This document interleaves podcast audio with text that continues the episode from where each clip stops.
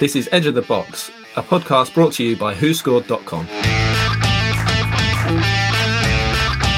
Hello, welcome back to Edge of the Box, a podcast by WhoScored.com in association with Bet Victor. I'm your host, Dan Bardell, joined as ever by Jonathan Wilson, and with the managerial merry-go-round in full swing, we got rid of Lawrence as well, and Josh Wright from Who Scored has come in for this week to have a chat with us.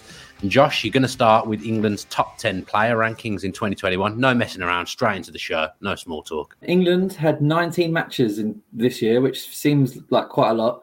Um, it started with San Marino and ended with San Marino. Uh, their only defeat, unfortunately, was the, the Euro finals to Italy.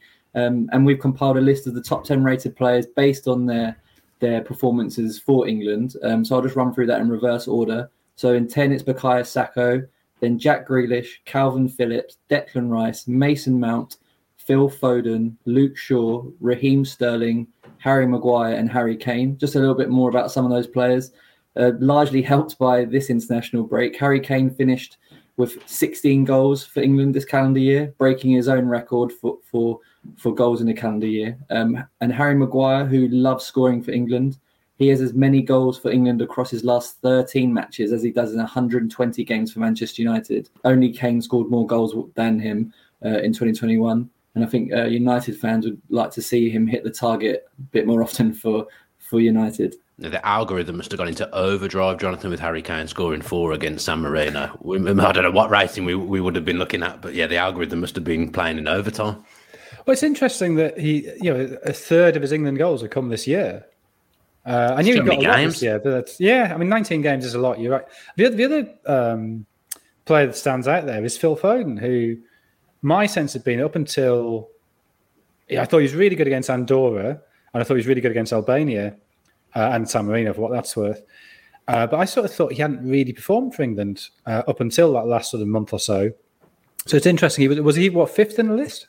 Uh, yeah, yes, he was. Yeah. He was fifth. Yeah. Yeah, I, am surprised that he comes out that high. So, so maybe maybe I'm misremembering some of the games before the Euros. I thought Saka might be higher at ten. He seems. I feel like he's played well every time he's played for England. I don't know how many think, games he's played, but uh, in, for some players, it's substitute appearances or just har- or just like harm their rating. Like okay. Jack, Jack Grealish hasn't really started any games for England, um, well, not that many. Uh, and like the same with Saka. So that so substitute appearances do harm. That it's obviously harder to get a good rating when you play like 20 minutes or so. Was John Stones in there, or did I completely miss it? Miss his name? No, he. I think he was. I think he was eleventh. Okay, because I thought yeah, he was I, England's best player, player in the Euros. I had to triple check how many game how many games we did play because I don't know if it's a record, but 19 in a year seems must seems, be a record. That yeah. Must yeah, be. it's huge. I mean, I know before the World Cup in '66, England played. A whole, I think they must have played eight or nine games before the World Cup in '66. So they went this tour of Scandinavia just before the tournament. Scandinavian finished in Poland, um, so when, when, you look at that for 66, there's this whole raft of games. I don't know how many they played after, but they, they might have been up to sort of 17, 18, and 66. I mean, they got the extra games because of because of COVID and squeezing everything in, but also we don't get to a final very often, so that that adds the adds the games on as well, doesn't it? So yeah, interesting interesting stuff. We will move on and preview the Premier League weekend in just a second. But Josh, just come to you again. How are the giveaways going? Uh, yeah, so so for those who aren't familiar with the giveaways, um, we've teamed up with the podcast sponsors Bet Victor to try and give away some free bet bonuses each week. Um, so every game week we select one player who we think will have shots from outside the box, and each time they do, Bet Victor have agreed to give away five ten pound bet bonuses. Um, so Ronaldo was our pick last week during the international break. Um, he had one shot from outside the box against Ireland. So Bet Victor ended up giving away five £10 bet bonuses. So that's £50 in total, but to five across five separate winners. Um, so this is the fifth week this giveaway has been running, um, and we've given away free bets each week so far. Uh, we've selected Said Benrahma this week against Wolves. Um, he's had at least one shot from outside the box in seven of his eight Premier League matches and has had 18 in total in that time. So to, all you need to do to enter is to comment Benrahma in the comment section of this YouTube video or retweet the specific post that will come out on Twitter on the day of the game to be in for a chance to win. Um, you have to be 18 and over to be eligible for the giveaway. Uh, but so just to repeat that, every time Benrahma has a shot from outside the box against Wolves, um, Bet Victor will dish out five separate £10 bet bonuses to lucky winners. So if he goes trigger happy from outside the box, then there could be a lot of winners this weekend. Well done, Bet Victor. Nice little thing going on there. Let's look at Leicester Chelsea then to begin with. Martin's done the script, I believe. I'm not sure I agree with this first bullet point, Jonathan. Oh, he's hopeless, isn't he? Uh, he's useless.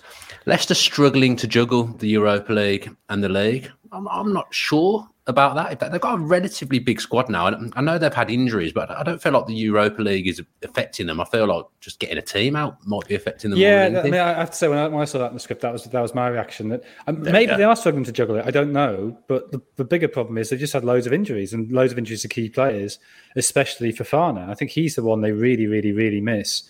Uh, I mean, they they do have. And they still have four players definitely out. So Fofana, and Justin, and Bertrand definitely out, and Tielemans is, is, a, is a doubt. Um, I still don't think that Ndidi is is fully fit uh, following his his knee surgery in January last year. I don't think he's ever quite got back to the form he was in before that. So, uh, yeah, I, I, think it's the injuries that have really hammered them Uh, not just this season, but the end of last season. I suppose in the midfield as well, they got Soumaré trying to get himself ready for the Premier League, trying to adapt to the Premier League. Josh, well, I, I, thought he was really good against United. Soumaré, a player I didn't know a huge amount about, I was really impressed by him that game against United.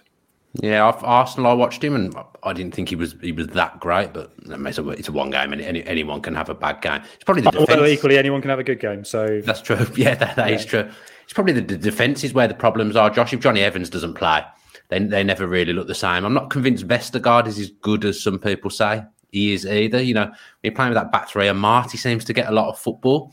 I think it's the defence where the problem is, and if you're struggling at the back, the rest of the team's going to suffer. Like I don't want to use the Europa League as an excuse, but I don't like when you're not playing great, which Leicester aren't. Um, long trips to places like Russia and Poland, they're, they're not they're not ideal. Um, I mean, that probably gives Rodgers like one day to prepare for the next league game. Um, and Leicester have actually failed to win three of their four matches directly after European games this season. But Martin, Martin had a point then. But but well, they didn't. They haven't done too well before those games either. But it's interesting because they juggled the Europa League quite well last season.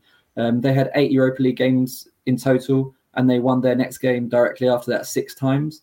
Um, I guess because there are there are bigger bigger stories in the Premier League at the moment. Leicester's struggles have kind of flown under the radar. I think most people are aware that they're not playing not playing well. But Rodgers, they seem to have escaped scrutiny. I guess that maybe is because of the injuries.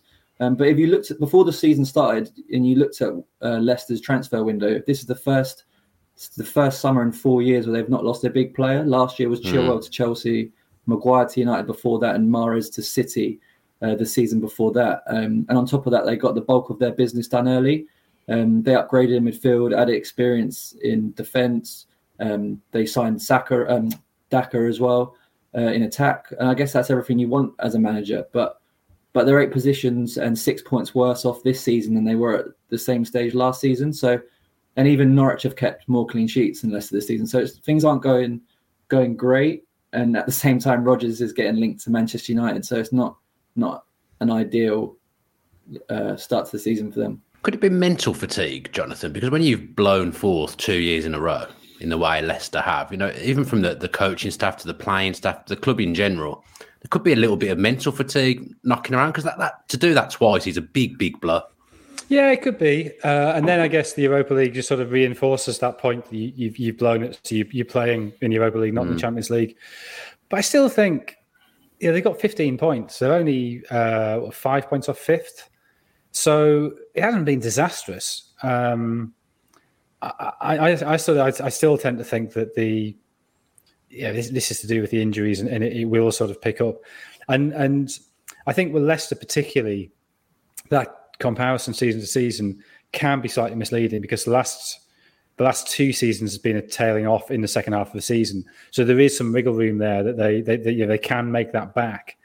Um, so I, I don't know. I, I I mean, yes, there are bigger stories. Yes, there is more dramatic stuff happening. I also just, I'm not sure there's that much of a story happening here that, yeah, Leicester, I think, have overperformed the last two seasons with the injuries. They, have sort of settled back into mid table level. I'm pretty sure they'll be top 10 by the end of the season and probably getting to Europe again. For club of Leicester stature, that's probably about right. Fair. And a, and a club that doesn't really have any problems, Josh, although I think they did draw to Burnley last time. I think that was the last game week. Chelsea Tuchel's squad rotation is unbelievable. That he could literally pick a completely different 11 one week to the next, it doesn't seem to make a massive amount of difference. The, the, the squad size and the rotation level is amazing. Yeah, he's got some, he's got lovely options, hasn't he? Um, I think uh, the apart from well, the thing that's caught me by surprise quite a lot is the resurgence of Loftus Cheek and Barkley. But apart from that, I think the, just the sheer amount of goals that Chelsea are scoring from their defenders has been incredible. I think between all of their defenders, they've scored 12 league goals this season, which is more than six teams have managed in total, and only one one shy of Arsenal's tally. Um, at the start of the season, I thought I wondered whether they, not a fluke, but I wondered whether it was sustainable for their defenders to keep that up. But but they are every week really, and I've, i guess that just points down to really good coaching from Thomas Tuchel that he's getting defenders into positions where they can where they can score regularly. Um, Reece James is Chelsea's top goal scorer in the league this season. Ben Chilwell has as many as Lukaku. Trevor Chalobah, who wasn't even meant to be at Chelsea this season, has more than Werner. Chilwell's having more shots per game than Jack Grealish. Rudiger's having more than James Maddison. I think Chelsea's system is just geared to get goals from anywhere and anyone, and that must just be must make it a nightmare to plan for. A little brief fantasy football update, Jonathan, for you. Rudiger has the shots, as Josh says, but he never bloody scores. Oh, he's the only. He must be the only defender that doesn't score for Chelsea. It's funny he's you say that. Team. It's funny you say that, Dan, because we've actually got a bet for Rudiger this week. Uh, just a, a, a, little boost from Bet Victor. It's just on the theme of Chelsea's goal, Chelsea's defenders scoring for fun. Um, and Rudiger has actually scored this season, but we've got we've got him priced priced up to score any time on Saturday, and for good reason, really. Only Palace and Leeds have conceded more set piece goals away from home than Leicester since the start of last season and Rudiger has actually scored in each of his last three league games against the Foxes. Um, so, so just on the theme of Chelsea's goals, Chelsea's defenders scoring, and Rudiger's got previous against Leicester. Bet Victor have boosted that to thirteen to one for um, Rudiger, Rudiger to score any time you can't get a better price than that. Um, and it's pretty, it's a pretty big price for just an anytime goal scorer. I could do with some of that, definitely. I mean, I'll update you on my football manager life a little bit later on in the show, Jonathan. but players that I thought, like Josh just touched on, players that I thought were like in Chelsea's third 11 probably are playing games. And I, I watched that Burnley game. Ross Barkley had a really, really good game. He absolutely dominated that midfield, ran the show. I mean, I watched yeah. him toil for Villa last season and didn't want him back, and now he's playing in the Chelsea first. Team. I think, he's, yeah, I think Tuchel's done something really clever there because it's not just about Barkley. Yeah, there's, there's issues with Barkley at the start of the season, and Tuchel basically said, you know, unless you knuckle down and get fitter, you're not going to be anywhere near the team.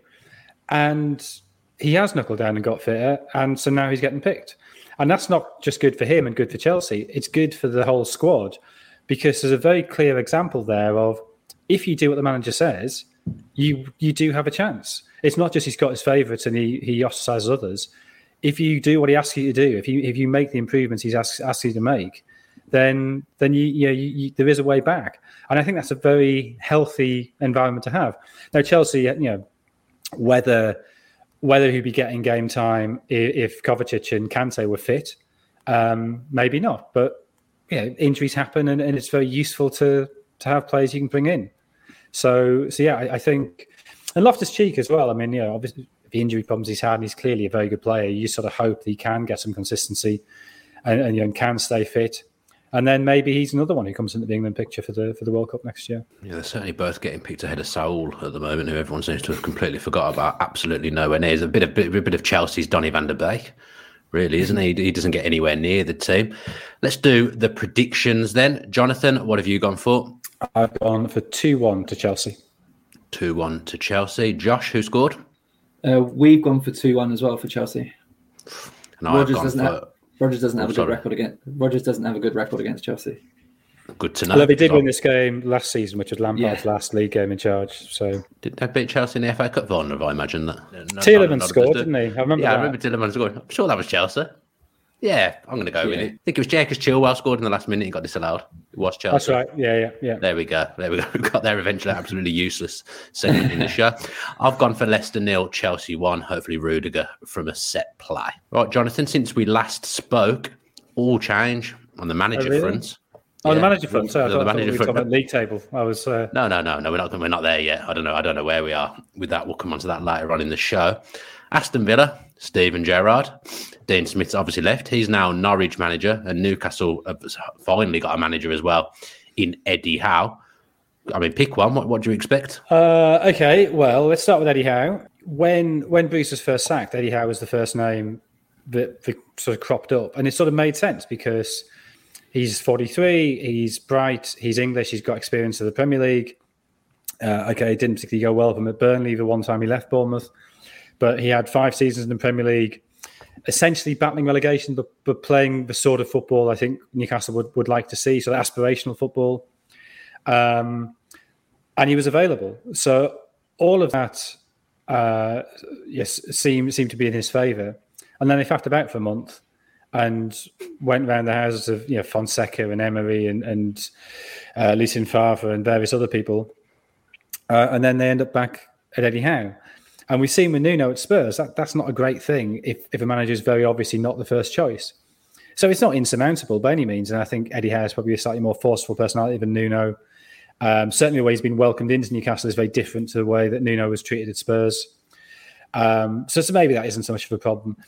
From a football point of view, I think where there is an issue is that Newcastle haven't kept a clean sheet yet this season. So if you're saying what do Newcastle need to do, if you're a troubleshooter going at Newcastle, how do you solve the problem of Newcastle before you can bring in any signings in January? And the, the, the, they will have played 20 league games, more than half a league games by the time the transfer window opens. So they do need to pick up some points before then. So what, you know, what do you need to do? You need to tighten up the defence. Well, Eddie Howe's Bournemouth let in 65 goals a season in the Premier League. Even the, the season when they finished in top half, he let in 61, which was his best season defensively. So for all his qualities as a manager, he's not necessarily somebody who will be able to sort out the, the defence, and that, that would seem to me a problem. So again, it doesn't mean it's going to fail necessarily, but that would be my my doubt. It's kind of like the complete opposite of Steve Bruce as well. He's only Josh really the way he likes to play to play the game. Eddie Howe, complete opposite of Steve Bruce. Yeah, I, th- I think Newcastle supporters are understandably excited by, by the prospect of Eddie Howe. Um, so I saw I was saw on Sky Sports News that um, some fans even waited 12 hours at the training ground for a photo. Oh, I saw that. I, I didn't. Rea- I didn't realize he had that that sort of appeal, but but there you go. I don't um, think he does, to be honest, Josh. I think that's just Newcastle fans and football. that's true. Um, but yeah, he, has been out of the job for 15 months. He seems, uh, in that time, seems to have getting touted for better and better jobs without doing anything. But he, to be fair, he did achieve amazing things at Bournemouth. I look back at um, when he first took over at Bournemouth. I, I, don't know if I just didn't realise or just completely forgotten about it. But when he took over at Bournemouth, it was New Year's Eve in 2008, and they were rock bottom of League Two, and had, there were 17 points adrift, adrift for safety.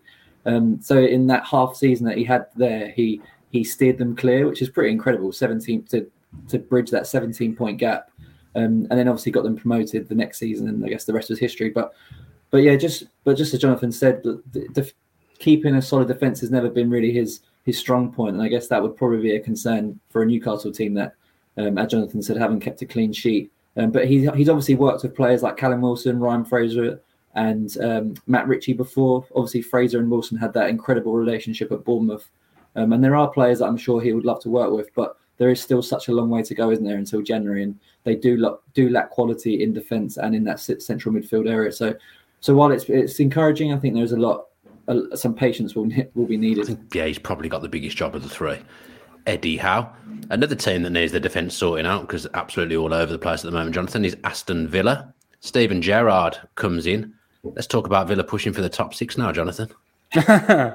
well, I mean, step by step. First thing, don't get relegated, and that is that is a potential problem. They're only two points clear of the bottom three, um, and I, I, think I think there's um, a change has happened in the Premier League that we perhaps haven't quite noticed yet, which is that there's suddenly this very large, very powerful middle class.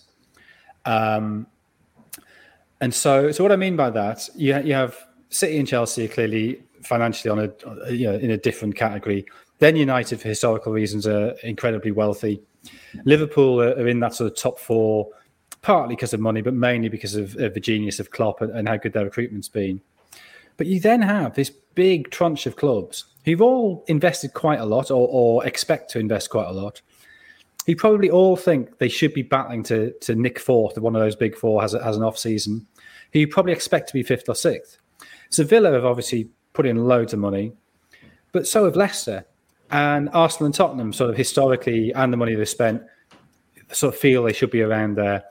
Uh, West Ham, uh, without quite the level of investment, but the, the, way they're playing this season, the fact they've got the you know, the huge stadium, they clearly think they can be, you know, regular European contenders. Um, Leeds are, are going through this sort of slow process of of investment at the minute as, as the 49ers come in. I think 44% of Leeds now is owned by by the company that owns the, the, the 49ers. And they will put money in and have expectations. Everton have have spent significant money and, and keep on bringing in relatively big name managers, none of whom ever seem quite to fit. Uh, so there's there's a lot of clubs who I think would expect to be top six, and that's not even counting the likes of Brighton and Palace, hmm. who have got things right and are really well organised, and um, yeah, it's entirely plausible they could finish top half this season. So I feel I've missed somebody. Oh, Newcastle is, is I guess the other club who, in time, would expect to be pushing into that category. So I think it's entirely possible you can come in, be quite a good manager, do quite a good job, and finish 11th or something and look like a disaster. I suppose that's what Dean Smith did last season. Villa got off to a great start, but but finished 11th. 2021 wasn't great. Not started well, not had the best last five games, and he's he's lost his job off the back of 2021 as a whole. But I think there must have been uh, a part of that decision must have been a, a little glance over the shoulder, thinking, oh, "Christ, we we might be in a bit of bother here because Burnley, I think, have been playing better than results have suggested. Yeah, got the first win against Brentford and then a little bit fortunate, but they're probably due the luck against Chelsea. Um, I mean, who knows what's going to happen with Watford and Norwich with with new management? But probably, you know, probably they're going down. There's one other space. Newcastle, you assume, will improve, partly because of the money and the spending in, in January, but partly just because of Eddie Howe. Leeds have started to look like they're clicking into gear, and when players start to come back, they'll surely improve. So I, I think there is. Southampton have started getting results now.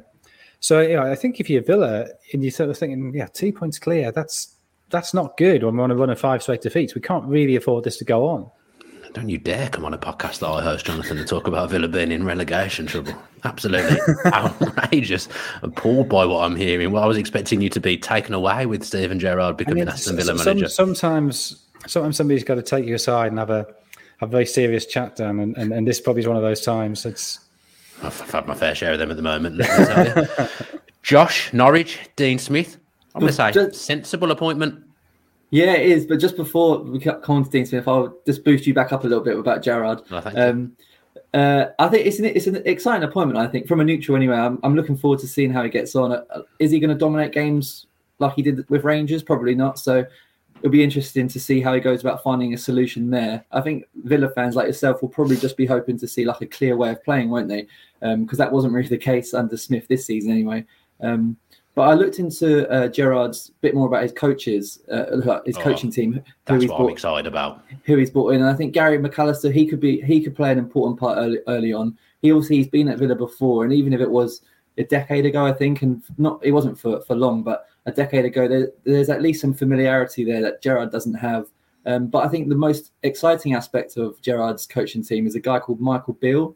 Um, yeah. Be- before he joined uh, Gerrard at Rangers, he was at the Chelsea Youth Academy, and I think he worked with uh, Gerrard at Liverpool's in the underage squads. And he's been credited, I think, with developing talents like Hudson Odoi, Tammy Abraham, Curtis Jones, and Trent Alexander-Arnold. And I think with with Liverpool, um, with Villa's uh, academy at the moment, it's got so much potential and so much talent. I think that only bodes well for for some of their players that a guy like Michael Beale with that track record um, can can bring them through through to the first team. Dean Smith, Jonathan, I, I think I probably I think that's the best appointment of the three. Actually, I think it's a very very sensible appointment. Dean Smith in at Norwich. I think I think he gives them a chance of staying up. I mean, they definitely have a chance of staying up. I mean, they're only only six points adrift, seven points adrift. Uh, so you know, with what 27 games to go. That's that's certainly not insurmountable. It's difficult, but it's not insurmountable. I, I think the da- I think there's two dangers to that appointment, and it's not really to do with Dean Smith. I, I still think probably they'll go down. Uh, you could do quite a good job, and, and I mean, I suspect this season is going to be 35, 36 points need to stay up. So they could get 30 points in 27 games and still go down. Um, and I think any manager, I think it's very difficult for a manager to take a club down uh, and not to be slightly tainted by that. Uh, I think if you've taken the club up, maybe you have a bit more credit in the bank. So you know, if you take them up and then go back down, people remember the promotion campaign. If you just take them down, I, th- I think that that that that can. I mean, it, I mean, it's not a like for like comparison at all, but Jan Siewert at Huddersfield was clearly undermined by the fact he was the man who took Huddersfield down. Never really got going next season. And and the other thing I'd worry about is how healthy is it to leave a job and go into a new job a week later? Um, uh, I'm, I mean, may, maybe. I mean, yeah, it's it's it's outside. It's, impossible for us to know. Dean Smith's the only person who will know. But it does have all the hallmarks of sort of a rebound fling, of kind of somebody, you know, who, who's uh, competent take a bit of a knock, and he has a chance to get straight back in the game and, and sort of boost himself back up again. And maybe it's healthy to take a bit of time out and sort of think about things and, and, and refresh yourself. Uh, I, I, don't know. I mean, he may be the sort of personality who who who, will respond well to this, uh, maybe not. But that would, would seem to me an obvious question mark as as an outsider. He said himself in his press conference yesterday that you know he's not really been out of the game since he was 16. He wanted to get some he wanted to get back in and I guess he's probably a wounded animal as well, you know, he'll feel like he's got something to prove. He'll feel like he probably had a bit of credit in the bank at Villa and deserved a little bit more time. There's some decent players in Norwich who haven't been used as well, so even just by playing Cantwell and Rashica, I think I think the Norwich fans will get behind him. Let's not forget Billy Gilmour. Yeah. Billy Gilmour, here we go on the podcast every week. He's going to be now. He's going to be pulling the strings. Dean Smith probably would have quite liked someone like Billy Gilmour to be fair at Villa, just to free up Douglas Luiz a bit. Um, uh, we'd have liked anyone in central midfield. Yeah. yeah. and and Cantwell was obviously heavily linked to Villa in the summer as well, wasn't he? So so there's two players that I'm sure that will come straight back into the team. Um, I think Gilmour's played more minutes for Scotland than he has for Norwich this season, and Cantwell's not played since September. So obviously that they'll be they'll be hoping to get back in as quickly as possible. And I think we can expect to see Mathias Normann's probably been Norwich's best player this season, albeit not a high bar to, to, to set. But um, I get it. We've looked at the stats between Normann and John McGinn, and they marry up quite nicely. So I, get, I guess we can expect to see Normann turn into Smith's sort of McGinn player in midfield. Um, they they both like shooting from distance, carrying the ball forward, committing a lot of fouls, and neither are particularly um, efficient with their passes. Um, and McGinn's been creating a lot more chances than Normann, but um, that's perhaps the case of Villa just having a better squad and and challenging for wins more than Norwich are. But but yeah, there are some interesting players in there that I think uh, Smith will enjoy enjoy working with. When I thought this podcast couldn't get even more low as a Villa fan, you're now comparing Villa's best central midfield player with Norwich's best central midfield player for stats. I'm not sure that's good at all. It's time now for the just a minute section, and it feels like years ago when we made our last prediction. So, how did the last game week go for the predictions from who scored, Jonathan and myself? It's actually uh, tightening up at the top now. Uh, Dan, uh, yourself, and Jonathan, you're both level on 74 points now. Um, and and who scored are just four points back who who scored were actually 10 off the lead two weeks ago. So so we've cut into that quite nicely. But yeah, it's just four points separating all three of us. It's intense, Jonathan. On a little bit of a stodgy run, I would say. Yeah, I don't think I've had a correct score for three weeks now. Uh, but that's yeah. If, if football gets things wrong, that's not my fault. it has been all over the place. I'll, I'll, look at my prediction. I, mean, I don't think I've even predicted a draw this week. So, you know, I'm definitely going to get a couple wrong. yeah, yeah, football has been really, really weird. Before we bring Sam Boswell in from Bet Victor, our Saturday 3 p.m. treble this week, Josh, is based all around the new managers conveniently. Who's would have predicted Southampton to win? Um, Southampton have won both meetings with Norwich last season and have 10 points from the last 12, and they obviously just beat a Dean Smith side. Um, Dana, you've predicted Ollie Watkins to score on Steven Gerrard's first game. And Jonathan, you've predicted Newcastle to beat Brentford and both teams to score and Bet Victor have actually priced it up as forty to one. So it's a massive price based around the three the three new new managerial games. Welcome then to the show, Sam. A lot going on in the managerial merry-go-round in the last few weeks since I spoke to you. So Steven Gerrard now in mighty Aston Villa. Daniel Farke's left Norwich. Dean Smith has now replaced him. Looks really weird, him being Norwich manager. And Newcastle have finally pulled the finger out and appointed a manager as well in Eddie Howe. What have Bet Victor got going on? Well, yeah, I've got to say it was nice to finally get a Newcastle manager in that market. Been particularly active. Finally, Eddie Howe got the job, and he had been backed across the course of it. Obviously, we saw a few different favourites, uh, but there, Villa uh, uh, and Norwich getting on with the job much quicker in terms of appointing a manager. So let's run you through a few prices. Kicking off, uh, we'll start with Norwich, who you know D Smith's taking on what what some people would say is the impossible into trying to keep Norwich up. They're nine to two, realistically, to stay up this season. Realistically, he's got a really hard job in his hands, but they're a well-run club that I think are a fantastic opportunity to rebuild next year. So be interested to see how he gets on. But nine to two to pull off an absolute miracle. I think I'd want a bit bigger personally. Uh, Newcastle, meanwhile, I don't think Eddie Howe's going to have it all his own way there. They may have money to spend uh, in January, but they're eight to thirteen to stay up. So you know they are odds on to stay up. But by the same token, I don't think it's going to be that easy for him unless they do start flashing the cash. Villa, of course, Steven Gerrard, really interesting appointment here.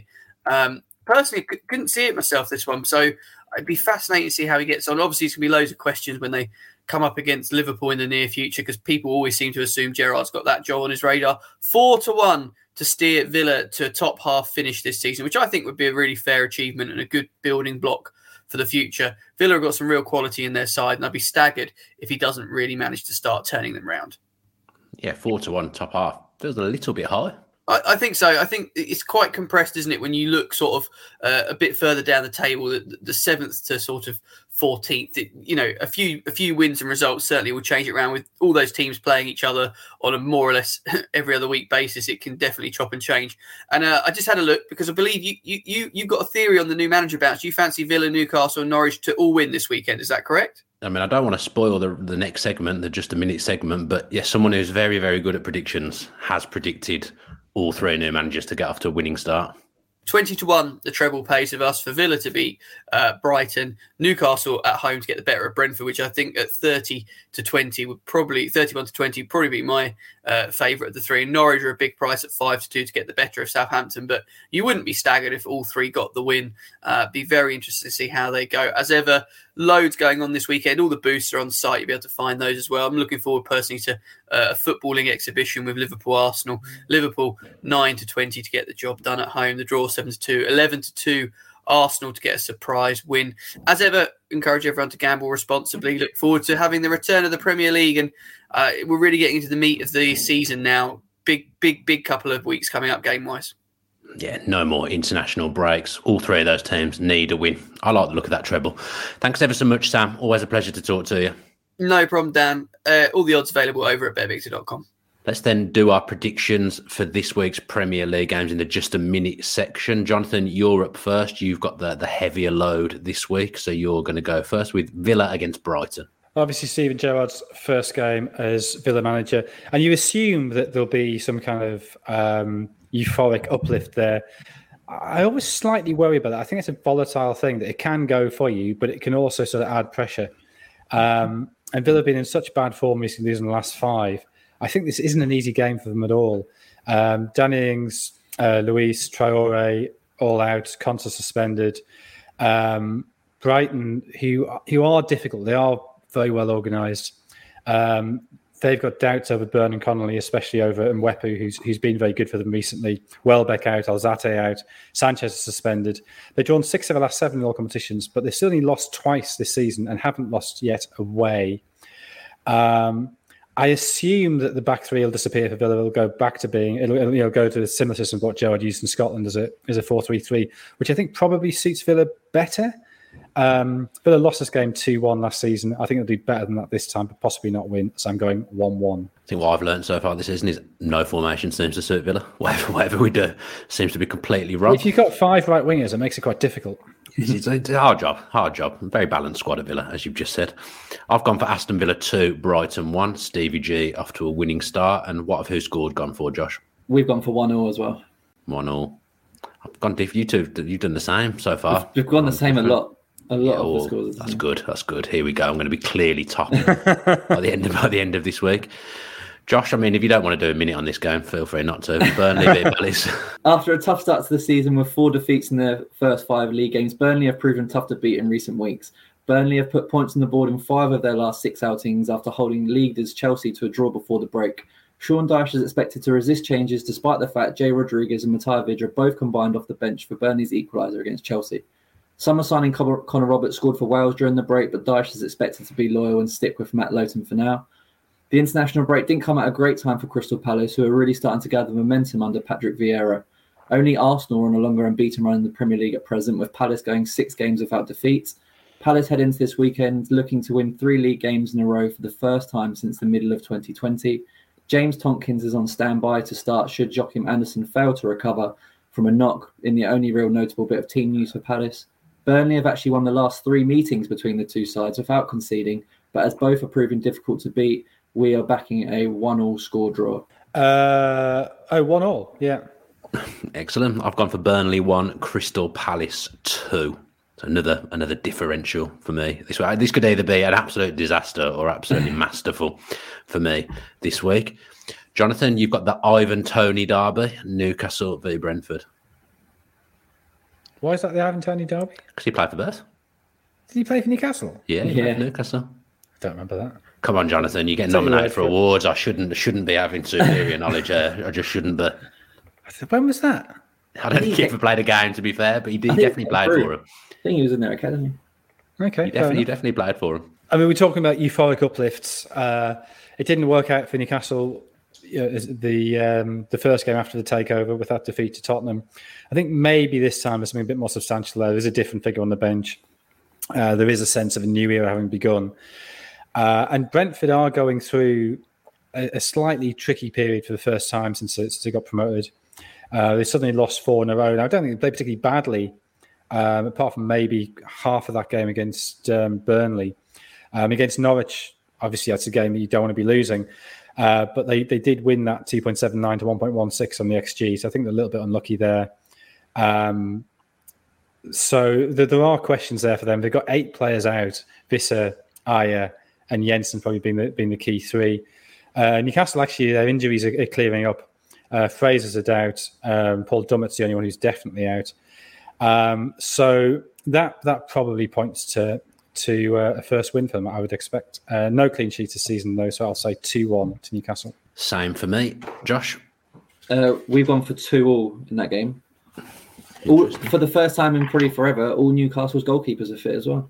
Really, Dubravka's back. Yeah, excellent stuff. Wonder if he'll play. He probably will. I would have thought. I would have thought he probably will get back in. Actually, uh, next up for you, and I've been desperately trying to think of a player that played for Norwich and Southampton, and couldn't think of one. Josh, so it's Norwich against Southampton for you. Norwich have got Billy Gilmour. He hasn't played with Southampton, but they got Gilmour. Um, Dean Smith's first game in charge for Norwich incredibly comes against the team he faced in his last job for Aston Villa. Todd Cantwell and Gilmour will hope to benefit from Smith's arrival after both dropping completely out of the picture under Daniel Farke. Um, Ralph Hasenhüttl will hope to recover some important players for Saturday's trip to Norwich. James Ward-Prowse and Valentino Livramento were both forced to withdraw from international duty during the break. During the break. Armando Broja is also a doubt, while Nathan Redmond is on his way back from COVID. Should Ward Prowse and Livramento recover in time, then Southampton should really be unchanged from the vi- from the win over Aston Villa before the break. Southampton started the season with no wins from their first seven in the Premier League, but have now won three of their last four. Having won their last three against Norwich, they should be fancy to win here and inflict back to back defeats on Smith in a matter of weeks. We've gone for a narrow 1 0 Southampton win. I've gone for Norwich to win 1 0, the Dean Smith start. Jo- Jonathan? Southampton win 1 0. Nathan Redmond played for both.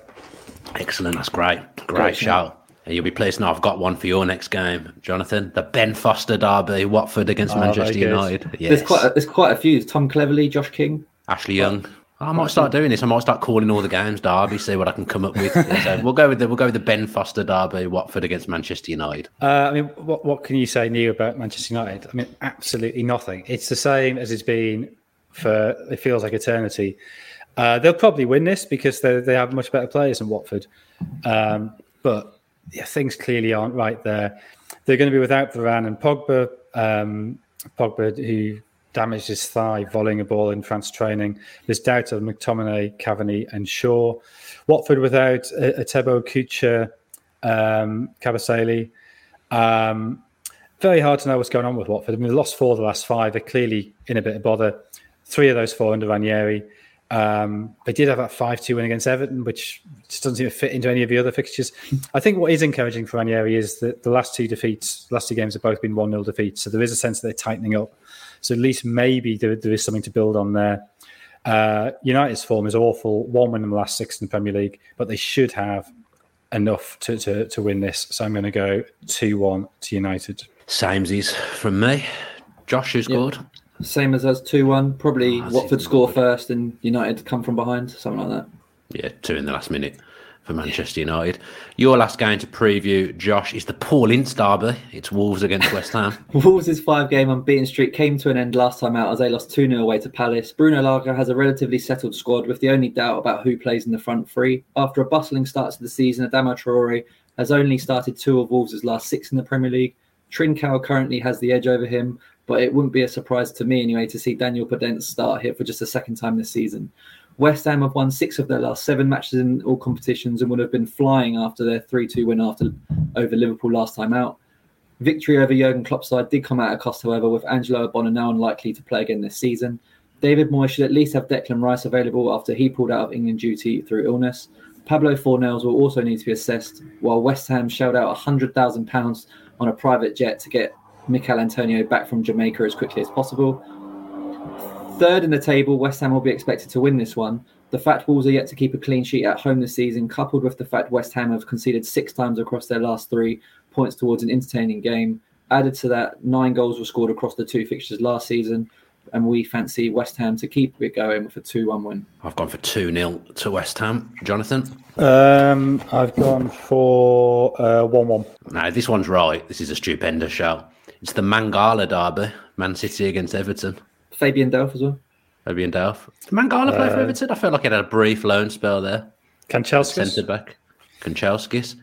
Yeah, I like Mangala. I don't understand City at all at the minute. That they, they can go from being brilliant to being very, very tepid uh, from week to week. So the last the last game was that very straightforward win in the Manchester Derby um, when they you know they could have scored seven or eight if they'd if they'd really sort of put the foot down.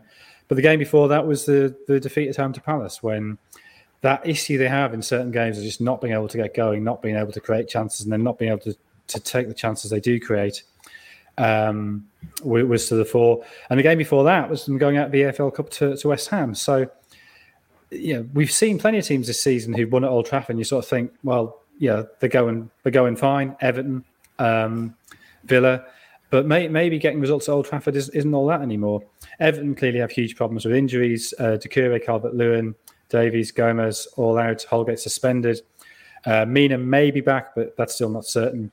I think this will be a, a pretty um, deep lying Everton. You remember how Rafa played against City for Newcastle, and I think he set a record for lowest possession in a half in the Premier League game. Uh, maybe they'll hold out, maybe they won't. I certainly can't see them scoring, so I'm going City to win 2 0. I've gone for 3 0 Manchester City. And Josh? We've gone for 3 0 as well. For Manchester Excellent stuff. Excellent stuff. And in the news that everyone cares about, Mangala did play two games on loan for Everton. Oh, very good. Well done. I spent, I spent the first 40 seconds trying to spell his name. that, was, that, was, that was good, yeah. The John Stone. The John Stones derby as well. Yeah, yeah, I like that. We'll start adding that in. I'll probably get told after the show that stop doing that. It's adding to it's adding too much to the just a minute section. Don't do that again. but I enjoy thinking of players to create derby games. Let's look now at Liverpool v Arsenal, the Michael Thomas derby. I tell you what, I am on absolute flames with pulling our footballers back that play for both teams. On fire. I should say that making sense of Liverpool's defensive issues, Jonathan. The defence been that bad? Yeah. Like, I don't know. If, I don't know if I had an um, high about it either. So but... they've let in two or more on six occasions this season. Okay. Uh, so, so that, that I mean, they've, they, I thought it was interesting after they lost to West Ham uh, Klopp saying that it hadn't really felt like a long unbeaten run because he, he they had too many draws in there, and it, he hadn't really felt like they were playing particularly well. But I think there is a slightly strange sense that they've gone gone back to similar problem. I mean, they're obviously playing better now, but it's not not dissimilar to how it was when Klopp first came in. That they're, they're thrilling going forward and, and incredibly exciting when they've got the ball, but you do always think you've got a got a chance against them. Um, they've started conceding a lot of goals from set plays. You think of the Atletico game, you think of the West Ham game, and two goals from West Ham. And West Ham are very good at set plays. Um, and also, West Ham are really good at hitting that space behind Alexander Arnold, which Liverpool had pretty much protected this season. So um, you sort of think of Arsenal and the way they play. Aubameyang maybe getting in that space behind Alexander Arnold. I mean, it doesn't have the pace of some of West Ham's forwards probably, but but still, it is a potential source of danger. I think. Alisson also like he has a few games a season where he's absolutely all over the place, and I think that was his game last time out. Alisson. Yeah, he he wasn't particularly great. I don't know how he was trying to claim a foul for um, one of the West Ham corners, but but yeah, I guess last season was all about the different centre back pairings that Liverpool had to go through, and I guess this season it's been more about the different midfield combinations across their first eleven league matches this season. They've used nine different midfield three combinations. I think fitness problems for players like Henderson, Keita, Thiago, Fabinho and Oxley Chamberlain, they're not, they aren't new, but last season they at least had one constant in Gini Wijnaldum. Wijnaldum mm. still played more Premier League minutes in midfield than any other Liverpool player since the start of last season, considerably as well. And he obviously he obviously now plays for PSG. But that, that's not to say that Wijnaldum in Wijnaldum Liverpool lost one of the best midfielders in the world. But he in the role that he played in the team, he he played it to perfection and was always reliable in it. Um, he was always in the right place at the right time when Liverpool was stretched. He would bridge the gap between defence and midfield, um, and also supply the, those late runs into the box. Um, and, and Klopp hasn't really found anyone that can can play that role to the same to the same level. And I think that's left in some instances Liverpool's defence being a bit overrun. And I think like one defeat in 17 games is is pretty good start to the season, but but there have been times in games where they've just let let the game slip where you just wouldn't expect them to. And I think it's like the multiple goals they've conceded in games against AC Milan, Atletico. I think they threw away a 2 0 lead against Brighton. Obviously, the 3 0 with Brentford. They're just conceding in moments where, where you, you don't, well, in at least the last year or two, they, they wouldn't normally. So, and even in the 5 0 win against Manchester United, obviously it was an easy game, but very early on, United did get in and around their penalty area quite easily. So I think there is stuff um, stuff to iron out there for, for Klopp. I mean, if we wouldn't be talking about dodgy defences at the start of the season, I would have assumed we would have been talking about Arsenal. we spent the first few weeks of, of edge of the box just laughing at Arsenal, basically, Jonathan. I, I certainly did. But I think they do have genuine top four hopes again now. Yeah, they do. Um, I mean, certainly, I think they should be expecting to finish above United this season. Uh, the issue is can they catch West Ham, which um, I think, yeah, again, if you'd said that at the start of the season to Arsenal, is going to be your West Ham for the fourth Champions League spot. I think they'd have been delighted with that. Thomas Partey's made a big difference, uh, and you know, I know he came in with big expectations last season, and perhaps didn't quite live up to them, partly because of injuries. But and, and I know this is a ludicrously small sample size, but when he's played this season, they haven't lost, and they've won seventy-one percent of games. When he hasn't played, they've only won fifty-seven percent, and they lost forty-three percent. So he, he's made a huge difference uh, in front of the, the, defense, and that, that I think is is where that solidity's come from. And of course, they, they didn't have Gabriel those first two or three games. When they when it also you know they, I mean Brentford away on the first day probably was difficult.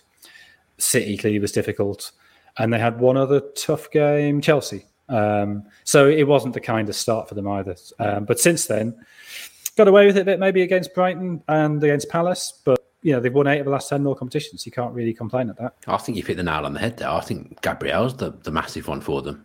I think he's integral to Arsenal, what, what he does. Yeah, no, I think he's really good. And, and um, it's it's never just one one player, but yeah, he, he's he's clearly. I think he, he, he makes Ben White look better as well. Um, so so yeah, I, I think I think him and Partey have, have both been been really important to them. I, th- I, think this this game in particular as well. I think will will show where Arsenal are. Like you can only beat obviously what's put in front of you, and, and um, ten games unbeaten is really good. But the two games where they did slip up were against Palace and Brighton, who were playing well. Whereas I guess the other teams that they've played have, were underperforming. Ramsdale bailed them out a bit against Leicester as well, but against Liverpool, they're obviously coming up against a side that's generally playing playing quite well. And that that fourth spot, you have to say that Chelsea, Liverpool, and City are nailed on for the top three in whatever order they finish. But it's just whether Conte can get Tottenham going quickly and how long United stick with Solskjaer, I guess, and whether West Ham can sustain this run. And obviously, Arsenal are the only team that don't have European football, so maybe that, yeah, that, that might helps. be a factor. I slagged off the script at the start for saying about the Europa League, and now I've just sat here and said, yeah, not having European football, that, that really helps. a walking contradiction. Now, combined 11 would have been full of Liverpool players earlier on in the season, Josh. What's give us the give us the balance Let's have let's, let's play the guessing game. Jonathan loves the guessing game. any any players first of you got in your turn, Jonathan? How many do you think have made into the Who Scored turn? How many of my team have made it the Who Scored team? Seven. Seven. I reckon there's four Arsenal players in the eleven, Josh. There's only two. But I, I guess that is down to great segment. Arsenal are still playing catch up, aren't they? After they had a bit of a dodgy start, and also they've got a five big five 0 defeat in there. Well, I've yeah. only got two as well, who are Gabriel and Partey? Huh. Well, they're different different to us. We Ooh. have. I'll, I'll just run through the team. So in goal, we've got Aaron Ramsdale. I think he's obviously made a like exceeded expectations since since joining joining Arsenal. I didn't realize he had that level of distribution. To be honest, I guess that gets hindered um, when you're playing for a team like Sheffield United. But um, the back four is still all Liverpool. Um, the we got Trent Alexander-Arnold uh, right back. I guess we've got Matip and Van Dijk at centre back. I guess you'd say that Van Dijk's still finding his way back from from that's obviously quite horrendous knee injury, but he's still getting in there just ahead of Gabriel. Uh, Robert Andy Robertson, I don't think Liverpool fans are uh, quite so happy with his form this season, but he just edges it. Um, just because Kostas Tsimikas hasn't played enough games, Tierney's been injured, and um, Nuno Tavares is, has only played a couple of games as well. In midfield, we've got Naby Keita and Jordan Henderson, um, and then Emil Smith Rowe just in front of them. And then it's an all Liverpool front three with Salah, Jota, and Sadio Mane. I mean, someone was ringing me, so I completely missed the defence, but never it, mind. It was all it was all Liverpool. All, Liverpool, all Liverpool, defenders. defenders. Okay, yeah. excellent. Jonathan, what's your, who are your two Arsenal ones? Then what are the differences? I mean, I, I was cheating slightly by playing two left-sided centre backs of uh, Gabriel and Van Dijk together, uh, and then I had Partey, Henderson, and Fabinho in midfield, uh, but otherwise identical. And I think we have a bet builder, Josh, for this game. Yeah, we do, and this bet builder is massive. To be fair, um, so I'll just run through it to start with. So we've got Salah and Mane both to score any time. We've got both teams to score, and we've got Lokonga to be carded. Um, this is by far and away the leading price compared to some of the other generous bookies. Um, it was anyway before we got the boost, but BetVictor have boosted it to 40 to 1, which is, is pretty incredible. So Salah and Mane, they've scored 23 goals between them across league and European competition this season, and they've scored in the same game in four of Liverpool's last eight league games. Individually, they have great records against Arsenal as well. Salah has scored in seven of nine league meetings between the two, and Mane has scored in six of 10 league meetings for Liverpool. Um, it's not as obvious to predict a Liverpool score, uh, an Arsenal goal scorer, sorry, but both teams have scored in nine of the last 11 league meetings between the two. And for the for the final leg, um, if there are any doubts about Sam, Sambi Lokonga pl- uh, playing, he has started all their last three league games. Um, Xhaka's obviously ruled out. Partey's a doubt, but but yeah, so, and he's been carded twice as many times as any other Arsenal player in the league this season. So um, make sure you're, you're 18 and over and gamble responsibly. Um, you can find this this bet um, as long as well as all of our others in the description below. So that's Mane and Salah to score anytime, both teams to score, and Lokonga to be carded, and that's 40 to one. It's massive. Predictions then of who scored going for? We're gone for two one Liverpool. Jonathan, two one is it? Yeah, two one. Liverpool. Yeah, no, I've gone for I've gone for two nil to Liverpool. really, this could this could end up being good for me. You you two have done the you've yeah. done the same. You've done a lot the same. This could be good. What also could be good is Conte at Tottenham, although not the most spectacular first game, the nil-nil away at Everton, but they're playing Leeds at home this week. I've not seen them live, so I'm hoping, Jonathan, you might have learned something from Conte's first two matches. Uh, not a huge amount because it was so different. Uh, the Vitesse game was sort of madcap all over the place, and then it was very controlled. The the uh, the game against Everton. So, uh, I mean, what we do know, it's not really from the matches, it's that he's pretty unhappy with the level of fitness of the squad. Uh, you know, the dietary stuff is, is very standard for him, but I think he, he really feels that a squad that was extremely fit under Pochettino has lost that a bit under Mourinho and didn't get it back under Nuno. And that's not necessarily a, I mean, it kind of is a criticism, but the way that both Mourinho and Nuno approach training is they think you get fit by playing.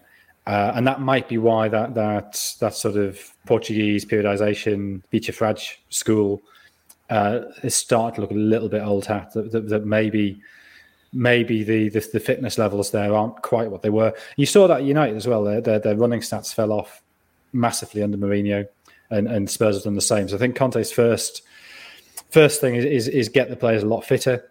Uh, and I do wonder whether already we're seeing that with Harry Kane. His sharp. I know it's Albania and San Marino, so it's not necessarily a, a fair test. But I, you know, I, I, wonder if if Conte's training, even just that week, is enough to sort of just just lift his level slightly. Um, and yeah, scoring seven goals in a week can't be bad for your confidence. So I don't know. Have I learned anything? Um, no, no, not really. But I am excited to see how it goes. I've got a question. Don't know okay. either of you can either of you can take this. Yeah, the ketchup's obviously banned at Spurs. So Harry Kane's been banned from ketchup and obviously bagged a few goals in the meantime. When, he, when he's away for England, you know, would he be sitting there and I don't know Jack Grealish is tucking into some ketchup and he's not allowed it, or when he's on England duty, would he would he have some ketchup? Absolutely guzzling ketchup, just there, ripping the tops off sachet, squeezing what, it down. I don't know. not there. The thing, the thing with the ketchup it's it's it's sort of it's an easy sort of thing to to talk about because it sounds slightly ridiculous. So you know, a little splodge of ketchup. How how how bad is that really? It's, it's basically there's two things there. So one is what sort of food do you have ketchup on? Like I wouldn't have thought like a footballer's diet was sort of ketchupy food. True. Like ketchup's for a bacon sandwich or for a burger. It's not. It's not for like I don't know Chips. some sort of grilled meat and, and, and, vegetables, which I assume is what, or you know, grilled fish, which I assume is what footballers eat most of the time, or pasta. I reckon so, fo- footballers love a bit of ketchup on pasta. I reckon there's some of them that love something weird like that, ketchup on pasta. I'm with Jonathan. It actually doesn't make sense when you think about when you think about it. I, but, yeah. but also, I think the ketchup is sort of symbolic of a of a you know of something much bigger, which is he you know he, he's he's very strict on diet. So you know, um, there's a whole thing about he he wants players to have breakfast at the club because he thinks breakfast is the most important meal, and he, he separates out the proteins from the carbohydrates. Uh, and, and encourages them to have I can't remember what percentage it is, but you know, forty five percent protein, fifty five percent carbohydrate, or, or, or, whatever it is but you know he thinks that balance of and, and getting light protein in early is, is, very good for you. He he wants to make these low calorie noodles. Um, goji berries he's very big on.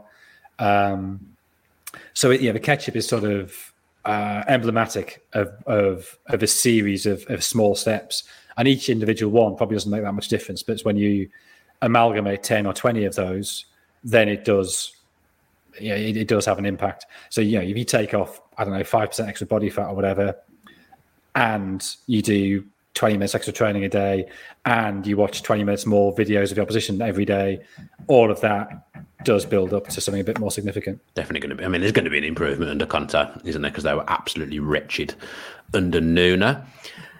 Leeds then, Raphinha. How does he rank in terms of players outside the big six, Josh? I gotta say, he's one of my favourite players in the Premier League. He's really, really exciting to watch.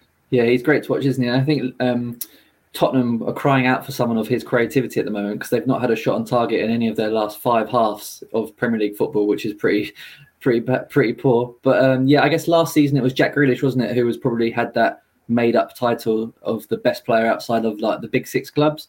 But I guess now that's sort of being battled between the likes of Raphinha, Declan Rice. Um, we've actually uh, rated. We've actually got the ratings of all the top rated players outside of those big six clubs, and the top three is Conor Gallagher in first, Declan Rice is second, and then Raphinha's joint third of Jarrod Bowen.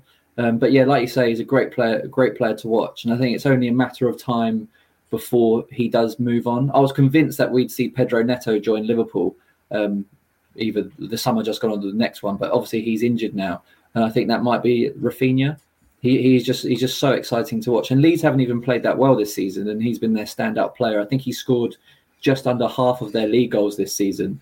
Um, but yeah, he's he's great, and I'm sure, like I said, that he'll he'll be playing for a bigger club. Not to say Leeds aren't a big club, but um, in this sort of modern modern time, I guess he'll be playing for a much bigger club soon. I would have said he would have been a good fit for Tottenham, Jonathan, before Conte came in because his system doesn't really fit him in. I don't, I don't think. But you know, Son on the left, Raphinha on the right, Kane up front. That, that would have been a pretty good front three. I think that still could work if you if you think of Raphinha as sort of an inside forward in a in a mm. three four two one.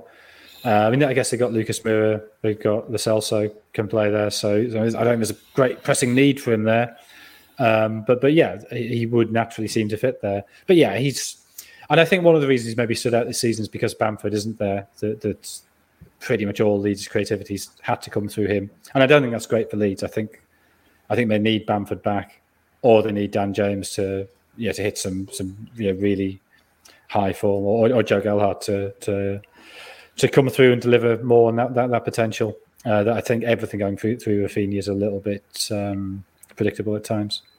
Yeah, Leeds have been a funny one so far this season, Jonathan. I, I can't really work them injuries. out. Is he just injuries? Well, may, maybe not, but you know, no Koch, no Ayling, no Bamford you know, for this game. Raphinha missed sort of three or four games early in the season.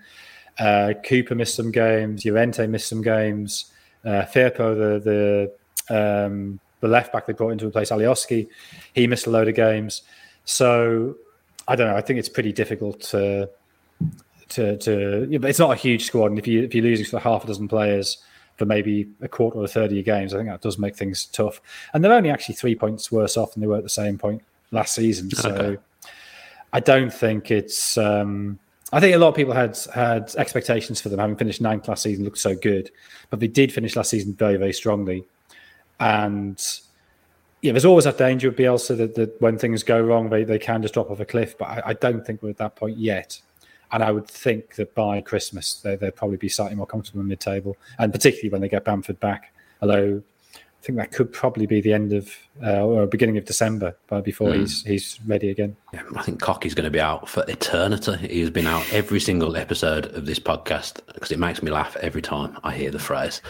And Jonathan, not happy, not happy with me. You, I, tell I me about your fantasy league team. No, no, no. I, I could tell you some about some stuff about Football Manager. Actually, me and the producer are doing some Football Manager live streams at the moment. If you want to, uh, if you want oh, to yeah. tune in, Jonathan, that sounds right up your alley. No, I mean watching other people play computer games. What could be better? Even better especially when it's a glorified spreadsheet. That's even more exciting. we got we got a bet builder, Josh. So we've gone um, based off Kane finding a bit of form for England. We're backing him to score in this game. So he approaches. Uh, he scored in this game actually last season as well. So and with seven games, seven goals in two games with England, he should be a bit more happy, a bit more happy about himself this time around. Um, we've also gone for, as Jonathan said, the reliance on Raphinha in, in Bamford's absence. Uh, so we've gone for him to score as well. He scored in four of his last six appearances for Leeds. And someone, Dan, that you are not sure on at all is Emerson Royal. We've gone for him to be carded. Um, he's been booked 21 times in the league since the start of last season. Um, no player is averaging more tackles per game than him. And he, like, I remember watching being at the Villa game, and he just loved going to ground. So, uh, so yeah, we've gone for Kane to score, Raphinha to score, and Emerson to be booked. And Bet Victor boosted that to 28 to one. Was that, was that the time that you took the WhoScored box space away from a, a Villa fan, Josh? Was it? Yeah, the Spurs game. That, was that that game? Was it? Yeah, I thought it was. Sure I took it away from the Villa fan. I, I thought it might. I thought it might have been. Yeah, it sounds sounds familiar. Spurs Villa was a terrible game of football. I was the worst, one of the worst games that there's ever been in the history of football. Even though there was three goals, it was absolutely awful. I said something about Emerson Royal on social media recently, and someone savagely attacked me that I know nothing about football because I said I didn't think he was an upgrade on Aurier in particular. And as someone really did not take kindly to that and absolutely savagely attacked me on Twitter. Let's finish then with our predictions. I'll do mine first. Tottenham 2 Leeds 1. There we go. Tottenham 2 Leeds 1. and Tottenham 2 Leeds 1. oh. Jonathan, did you do a prediction that wasn't the same as WhoScored or the same as me throughout that whole I, show? No, I don't think so. Oh, dear. Keeping tabs of the main man. Who, who's the main man? Jonathan. Don't let oh. that don't he's, on he's, he's, on the, he's on the bad run. He hasn't had a good week for a while now. Yeah, I'm due a good week. Yeah, no, probably happen this weekend. That does us for this week's episode of Edge of the Box. So wherever you do get your podcast, if you could subscribe and leave us a review, do something nice, that would be absolutely excellent. We'll be back next week where hopefully I'm topping the predictions league. Have a good weekend and stay safe.